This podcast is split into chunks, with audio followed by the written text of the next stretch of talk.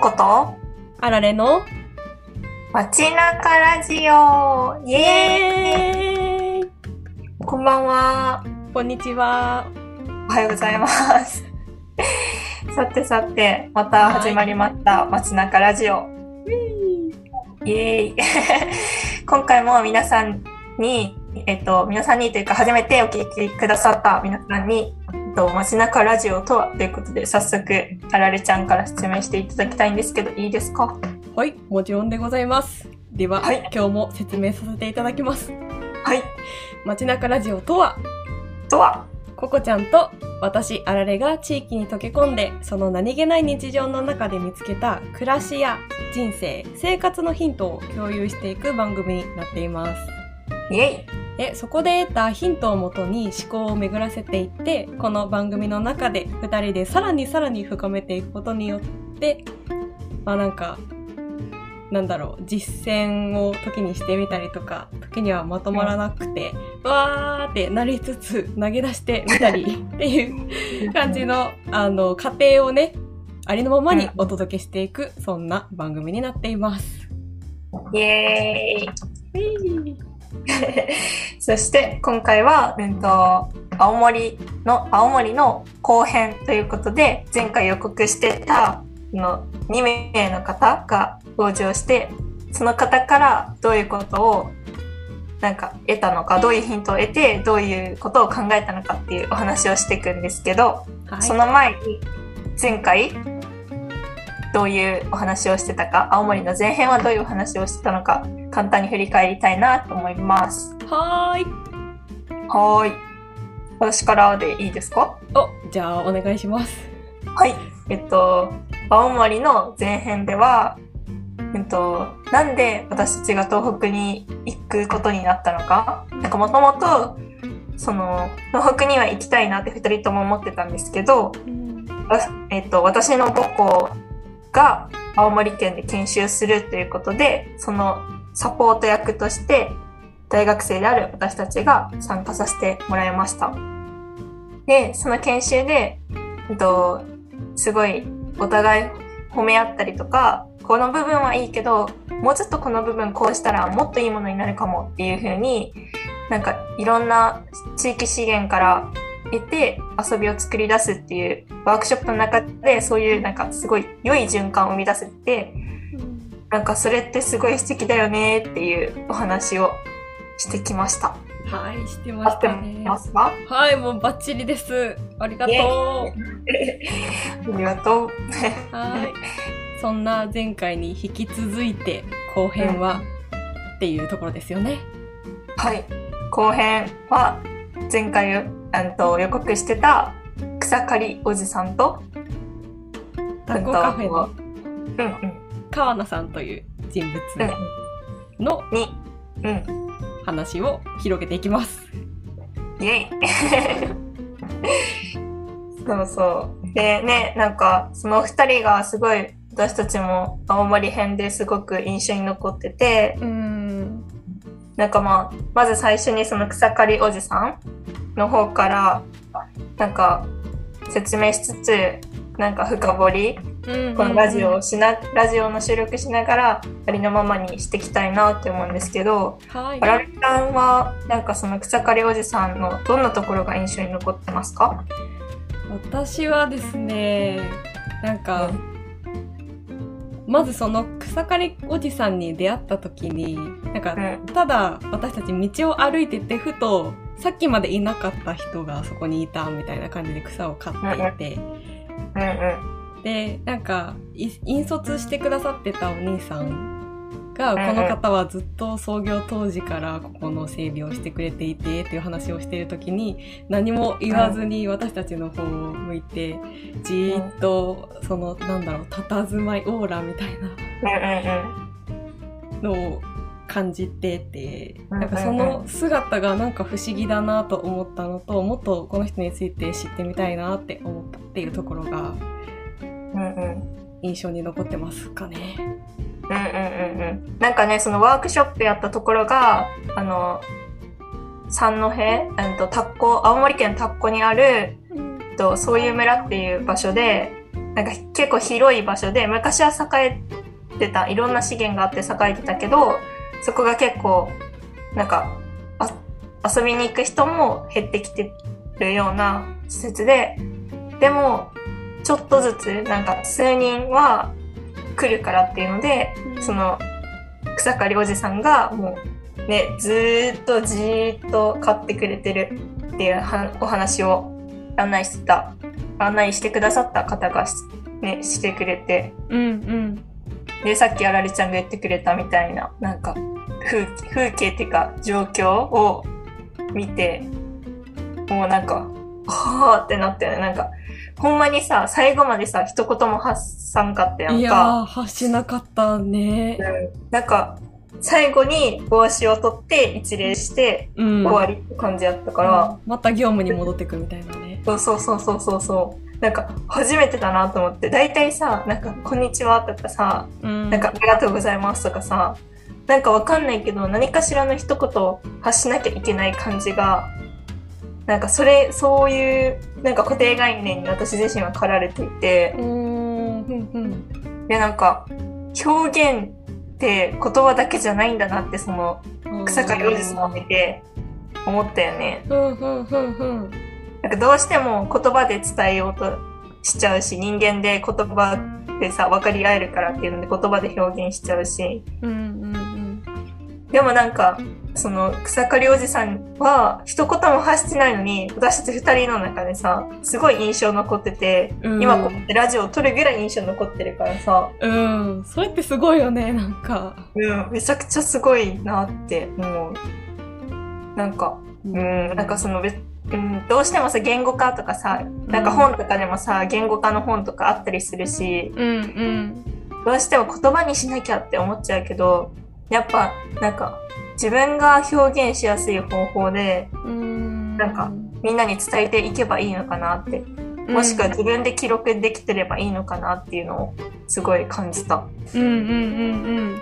いや、本当にそうやね。なんか、そのおじさんの話が出てきた時に、うんうん。なんか、なんだろう、この場所に、いついつ、誰、どこから家族がやってくるんですよ、みたいな話が共有されるってなったら、別にお願いしてなくても、その人が前日になったら借り始めてくれて、整備してくれるみたいな話を、うんうん。引率の方がしてたの覚えてる。なんか、それを聞いて、あ、この人はずっと黙っているけど、何か思いながら思いがあって、行動で示してるんやなっていうのを私もすごい感じてた。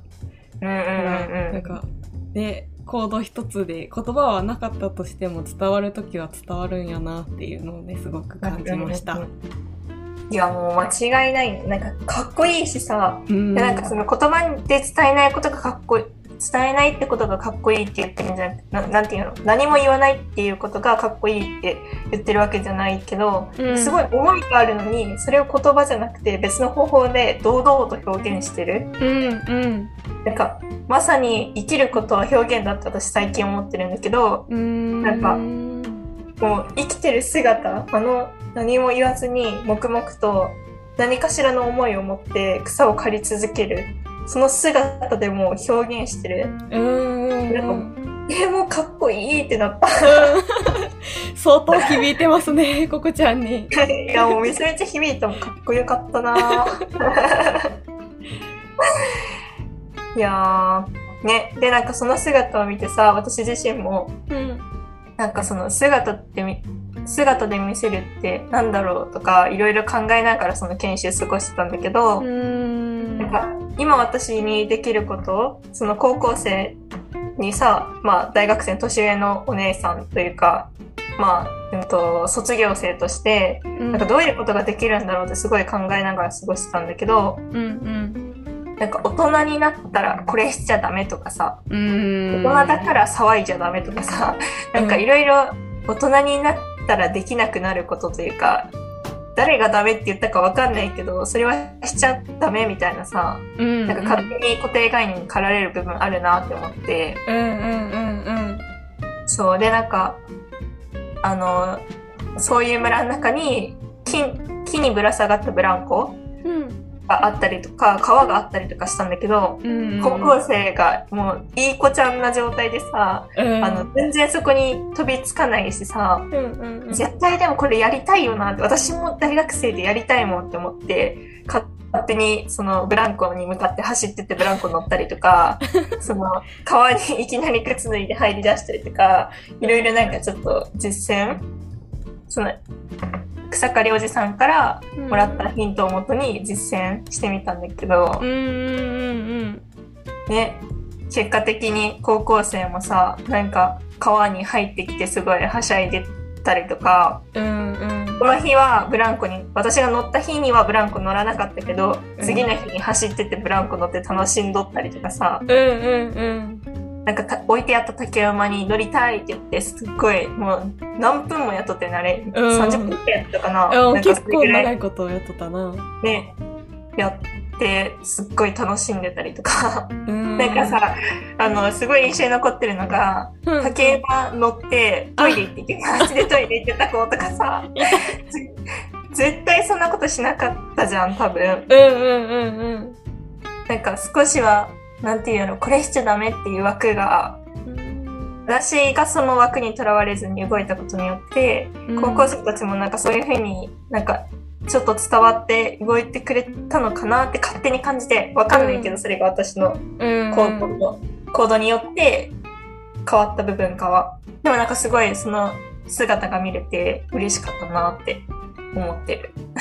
いやーあの解放され方がすごかったなと思っていやもう一番にココちゃん顔見つけて靴脱いでチャプチャプって入ってってだんだん高校生が寄ってきて「えどうしよう入ろう入らないうー」ってなってたけどなんかココちゃんが「おいで」って言いつつなんか先生もそこに加わってってでなんか一人入り始めたらみんな入るみたいな感じになってどんどん連鎖起きてってっていうのが起きてたね。ね。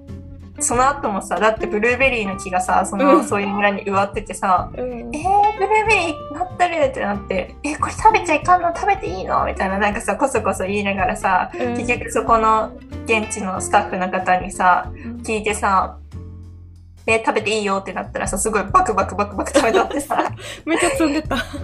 そうそうそう、なんかめっちゃ美味しいって言いながらさ、うん。食べとって、可愛いなぁと思って。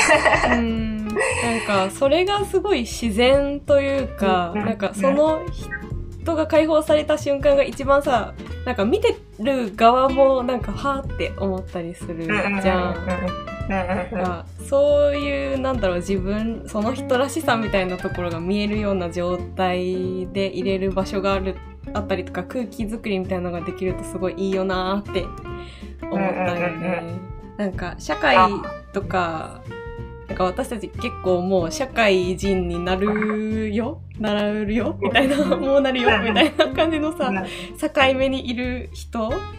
で、なんかきっとこれから、なんか社会ってこういう風だから気をつけてって言われることとかめっちゃ増えてくると思うけど、なんかそのルールってどっから来てるんだろうとか、なんかちゃんと考えつつも、でもなんか自分はこれ大事だと思うみたいな部分は大事に、なんか姿勢で示していくみたいなのできたらすごいいいよなって思ったな。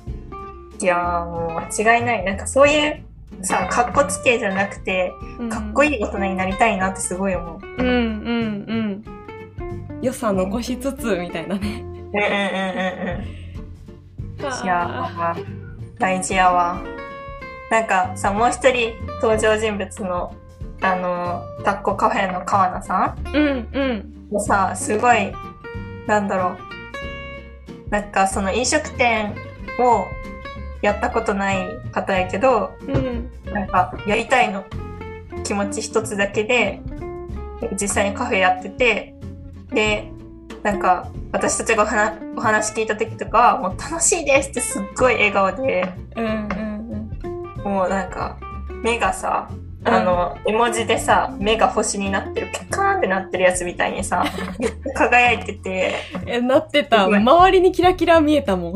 そうそうそうそう、なんかすごいね、心に響いたというか、うんなんかそういうかっこいい人でありたいなってめっちゃ思った。ううん。いやー、本当に、あの弾ける笑顔は120円以上の何にも変えられない笑笑顔でしたね。もうなんか今でも頭に浮かぶってことは相当印象強く残ってるんだなーって。いや、もう間違いないね。もう、あの笑顔はやばい。うん皆さんにも見ていただきたい。本当に。いや、本当にね。うんあの笑顔見てるだけですごいこっちも元気になる気がした。うんうんうんうんうん。あの、なんていうんやろ。なんか、か、すごいか解放されてるというかさ、うんなんか、な、なん、なんて表現したらいいかな。本当に見てもらうのが一番って感じだよね。うなんもう言葉に表現できない、カーンって感じでさ。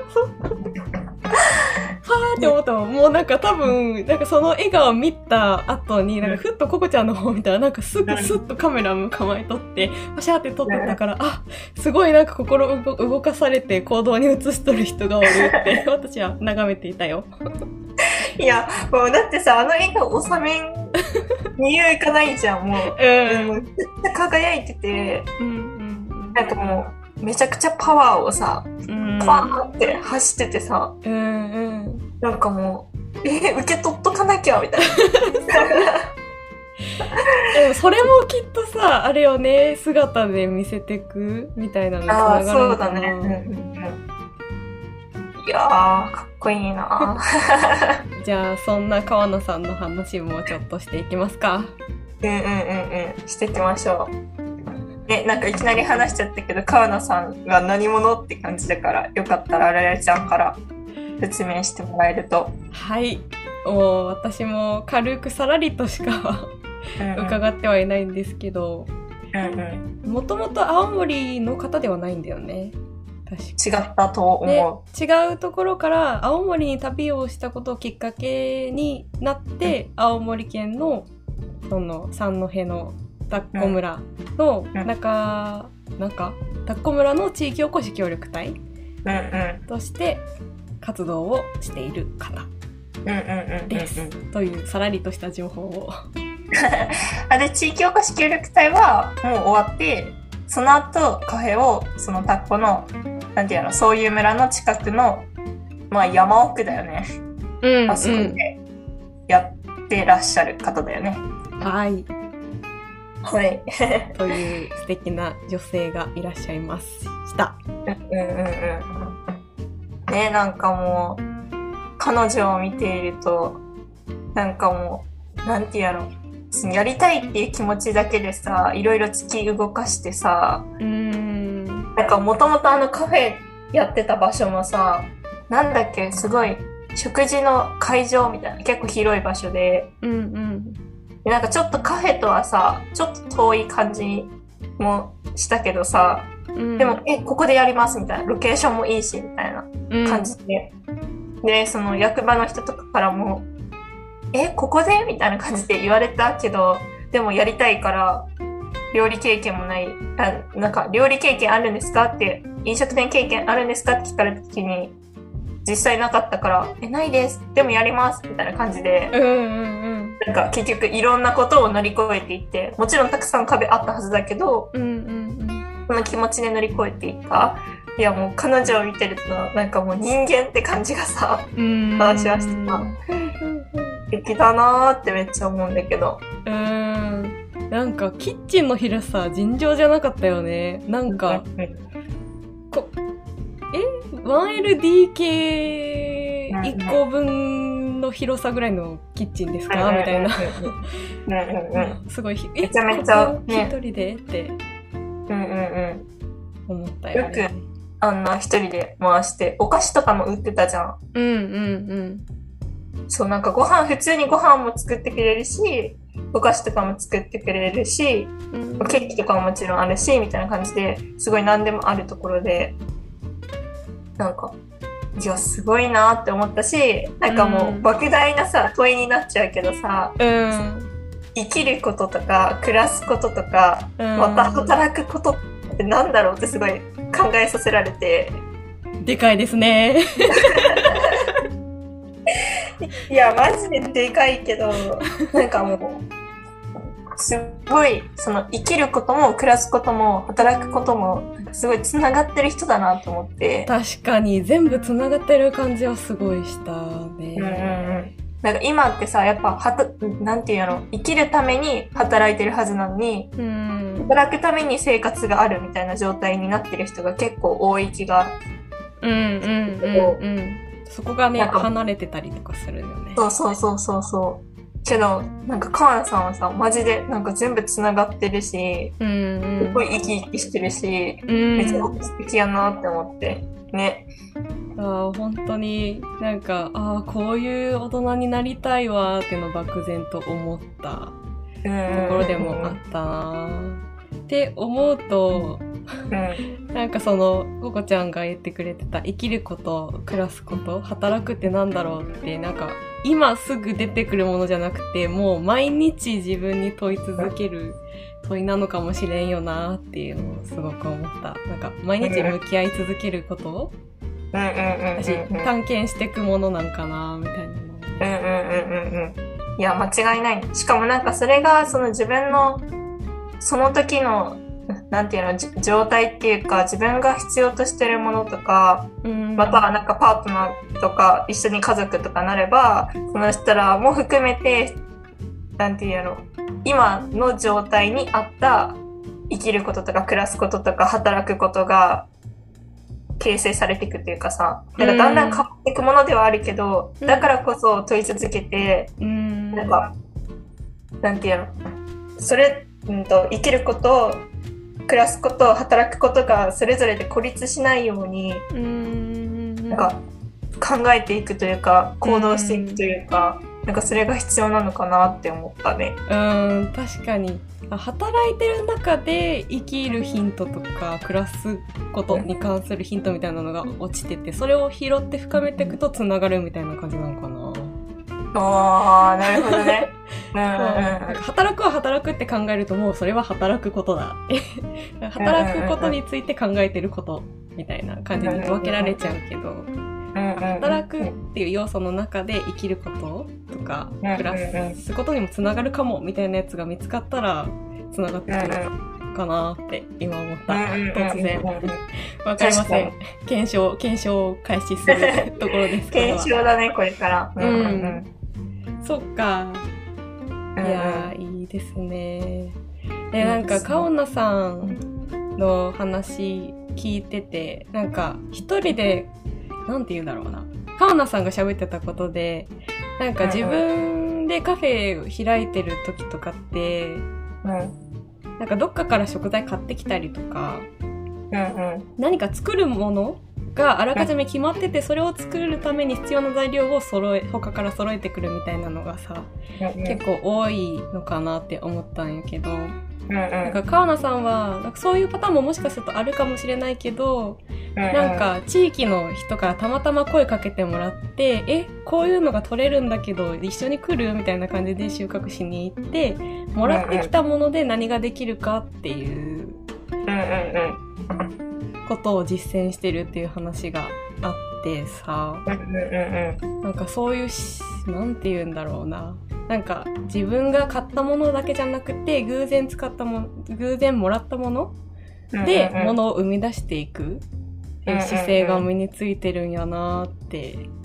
なんかそこにあるものかけるやってみたいことみたいなのを掛け合わせてひたすら繰り返してきたアイデアマンなんやなーっていうのをぼんやりと考えてました。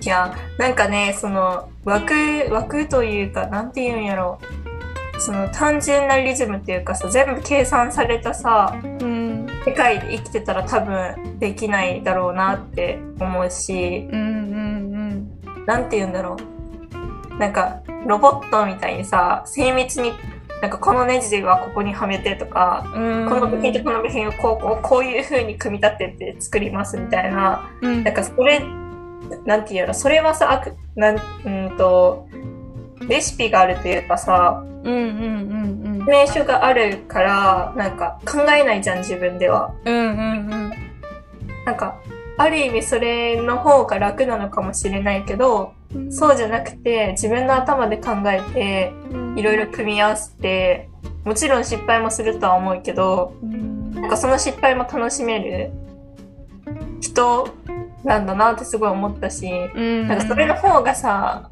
なんか説明書通りの生活とかさ、つまんないじゃん。うん絶対なんかそういう暮らしの方が、その川野さんみたいな、なんか偶然を大切にして暮らす方が絶対楽しいだろうなって思う。ん確かに。なんう。か、ね。多分頭の体操にもすごいなってるのかもしれないよね。なんかうんうんうん何か物がここにあります。これで何ができるでしょう。ああれもやってみたいこれもやってみたい。みたいな。いろいろ試すことにもつながるのかな。うんうんうんうん確かに。そういう視点を持っていたいなと思いましたねうんうんうんうん。なんか掛け合わせることこそがさう、んオリジナルじゃん。うんなんかその掛け合わせられないというかさ、その先が見えないから行動できないとか、うんなんていうの、どう掛け合わせていいかわかんないみたいな。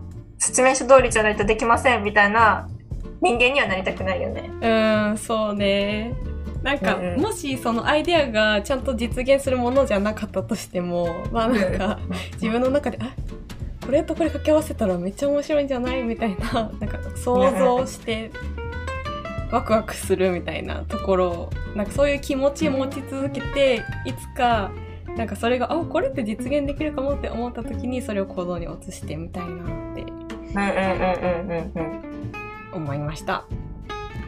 いやーもう、なんか深いし、しみるし、なんか、これからね、どういうふうに、まだまださ、人生長いしうん、どういうふうにね、作っていくかっていうか、かっこいい大人になれるかっていうのをさ、すごい、うん。いや、短い時間、2泊3日で、短い時間だったけど、すごい、ね、あの、滞在から学んだものが大きくて、いや、ほんと。しかも多分、立場的に、多分、もう直近に迫る未来にすぐ活かせそうなことだったりとかするから余計刺さってるのかもしれないよね。あーうんうんうん。ね、確かに。うん。もう、このあと半年で、あ社会に飛び出すっていう、我々には刺さるよね。いや、本当に。そして同時に、あの、ここで喋ったことが喋っただけで終わられ、終わらないように。したい。でもそれが重荷になってはいけないけど、もう覚えてって、実際やってみようって思えるのであれば。やっていきたいですね。いやーね、本当にそうだと思う。いやー、染みますわ。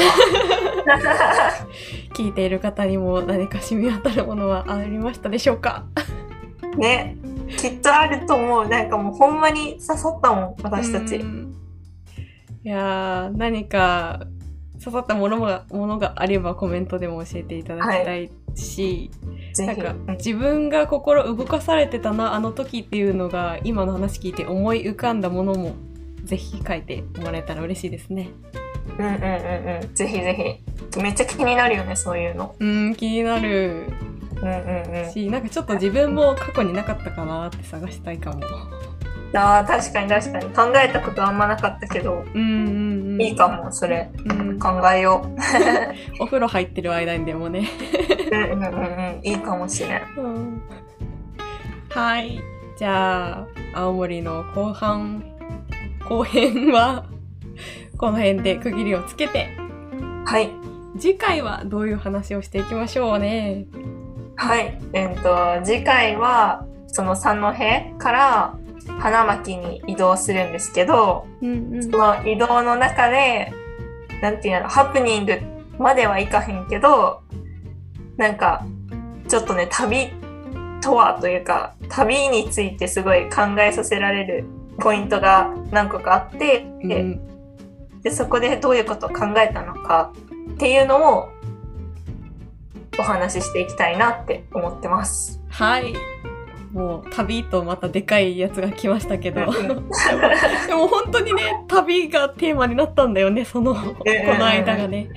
はい。じゃあ皆さんまたその話も楽しみに待っていてください。はい、お願いします。ということで、今日も聞いてくださりありがとうございました。ありがとうございました。ここと？あ、間違えた。やばい。どうしよう。あら嬉しい、ここに変わる。今日こそちゃんといけると思ったんだけどな。やばいやばい。はいはい、仕切り直して。あられと、ここの？街中ラジオでした。バイバーイ。バイバーイ。